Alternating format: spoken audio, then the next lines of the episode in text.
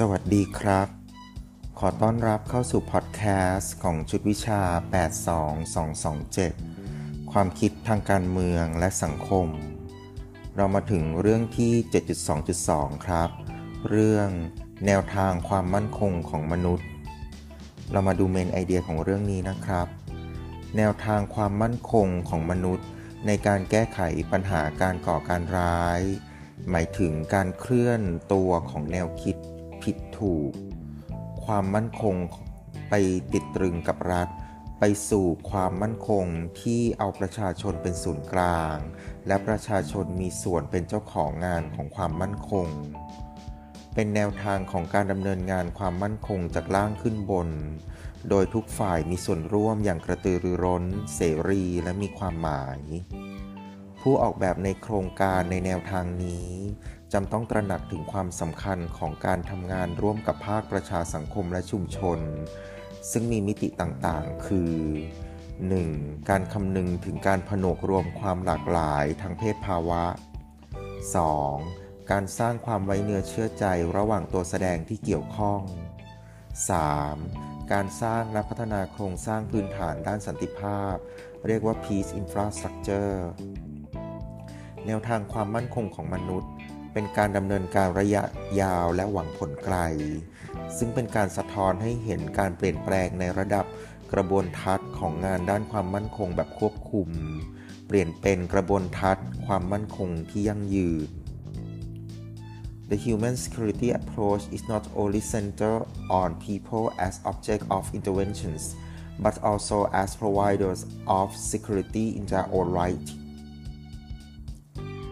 การแก้ไขปัญหาการก่อการร้าย ต้องเปลี่ยนจากแนวคิดมุมมองที่ยึดถือความมั่นคงของรัฐ มาเป็นความมั่นคงมนุษย์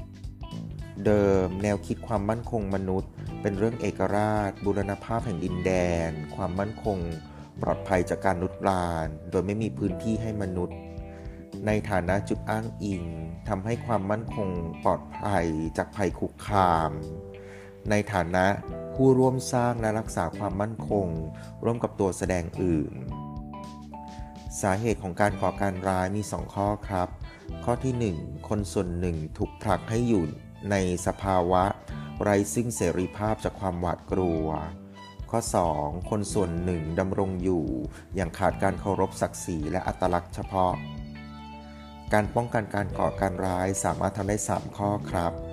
ข้อที่ 1 การป้องกันภาวะถดถอยของมนุษย์ ให้ปลอดจากภัยคุกคามที่เกิดขึ้นต่อชีวิต ทรัพย์สิน ความจำเป็นพื้นฐาน การดำเนินชีวิตตามอัตลักษณ์เฉพาะ ข้อ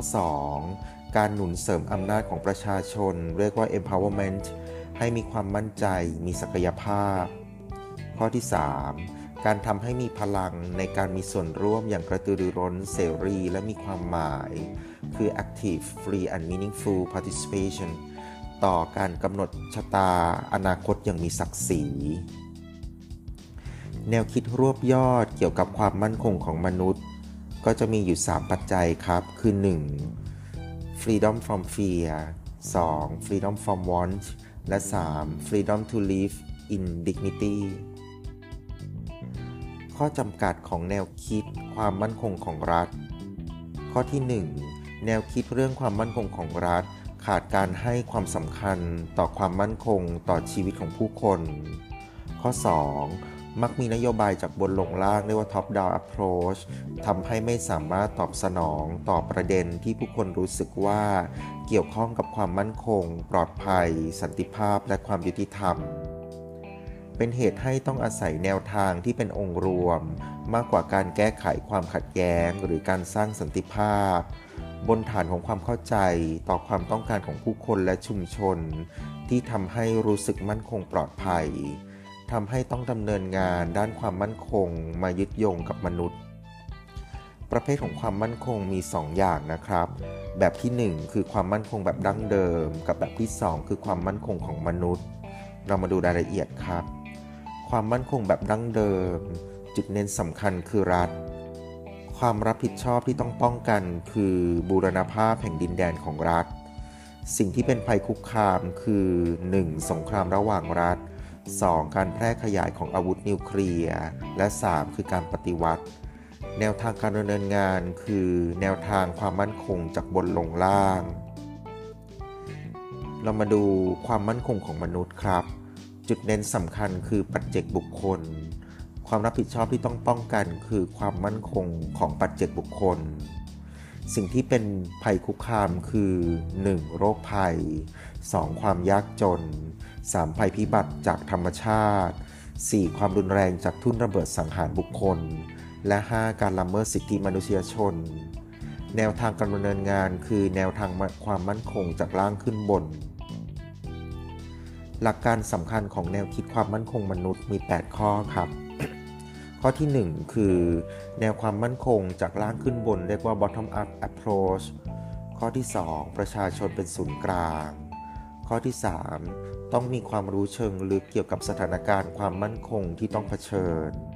ข้อที่ 4 การออกแบบแนวทางแก้ไขปัญหาที่เฉพาะกับบริบทแต่ละแห่ง และพิจารณาความจำเป็นของความต้องการ ศักยภาพและการตัดสินใจ ข้อที่ 5 อาศัยความรับผิดชอบร่วมกัน และการดำเนินการของหลายฝ่ายของตัวแสดง ได้แก่ รัฐ ผู้คนและชุมชนในท้องถิ่น ข้อที่ 6 อาศัยการสนับสนุนขององค์การระหว่างประเทศเพื่อเสริมศักยภาพและความเป็นผู้นำของชุมชนท้องถิ่น ข้อที่ 7 การมีส่วนร่วมของประชาชนอย่างกระตือรือร้น เสรีและมีความหมาย ข้อที่ 8 การเน้นการกำจัดสาเหตุรากเหง้าของภัยคุกคาม ซึ่งเป็นงานเชิงป้องกันเรียกว่า prevention ประเด็นที่ต้องพิจารณาในการออกแบบโครงการความมั่นคงในแนวความคิดของมันความมั่นคงมนุษย์ ก็จะมีอยู่ 3 ประเด็นนะครับ ประเด็นที่ 1 คือภาคประชาสังคม ไม่ใช่กลุ่มที่มีความเป็นเอกภาพเนื้อเดียวกัน ประเด็นที่ 2 คือภาระรับผิดชอบด้านความมั่นคงของผู้คนในท้องถิ่น ประเด็นที่ 3 คือการตระเตรียมการเป็นขั้นตอนที่สำคัญมาก เรามาดูแต่ละประเด็นนะครับ ประเด็นที่ 1 คือภาคประชาสังคม ไม่ใช่กลุ่มที่มีความเป็นเอกภาพเป็นเนื้อเดียวกัน กลไกการมีส่วนร่วมต้องสามารถคลี่คลายได้มากพอ ที่จะเห็นความหลากหลายของมุมมอง และความต้องการของกลุ่มคนและองค์กรประชาสังคม แนวทางนี้จะต้องมีส่วนผสมของการเปิดพื้นที่ ให้แก่ความหลากหลายทางเพศสภาวะอย่างทั่วถึงเสมอภาค เรียกว่า gender inclusive approach ประเด็นที่ 2 คือภาระรับผิดชอบด้านความมั่นคงของผู้คนในท้องถิ่น เป็นงานที่ต้องอาศัยการสร้างการสร้างความสัมพันธ์ในระยะยาว และต้องอาศัยการประสานความร่วมมือระหว่างตัวแสดงในพื้นที่ เช่น องค์กรภาคประชาสังคม กลุ่มผลประโยชน์ที่หลากหลาย ขั้นตอนแรกที่มีความสำคัญคือการสร้างความไว้วางใจให้มากพอ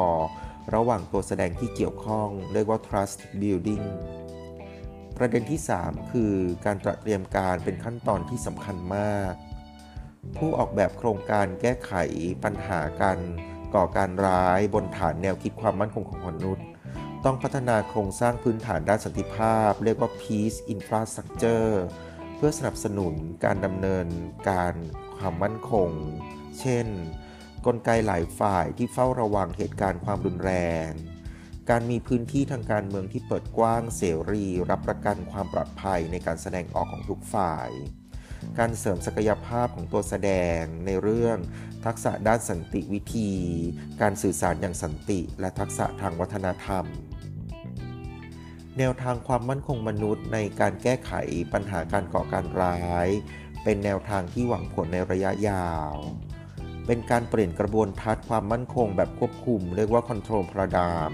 เป็นกระบวนทัศน์ ความมั่นคงที่ยั่งยืน เรียกว่า sustainable paradigm ทีนี้เรามาดูข้อเปรียบเทียบระหว่างกระบวนทัศน์ ความมั่นคงแบบควบคุม และกระบวนทัศน์ ความมั่นคงที่ยั่งยืน กระบวนทัศน์ความมั่นคงแบบควบคุม ข้อที่ 1 เน้นการควบคุม การกำจัดทิ้ง ซึ่งภัยคุกคาม โดยวิธีการใช้กำลัง เช่น การปราบปรามผู้คนที่จับอาวุธ ข้อที่ 2 เปรียบเทียบกับความเจ็บป่วยก็คือมุ่งไปที่การจำกัดอาการของโรค กระบวนการความมั่นคงที่ยั่งยืน ข้อที่ 1 เน้นการร่วมมือระหว่างตัวแสดงหลายฝ่าย เพื่อแก้ไขสาเหตุที่เป็นรากเหง้าของภัยคุกคาม ข้อที่ 2 เปรียบเทียบกับความเจ็บป่วย ก็คือมุ่งไปที่การรักษาสาเหตุของโรค ข้อที่ 3 เป็นงานเชิงป้องกันก็คือเป็น prevention ก่อนที่จะเกิดภัยคุกคาม ก็เป็นอันจบเรื่องที่ 7.2.2 แนวทางความมั่นคงของมนุษย์ ขอบคุณครับ สวัสดีครับ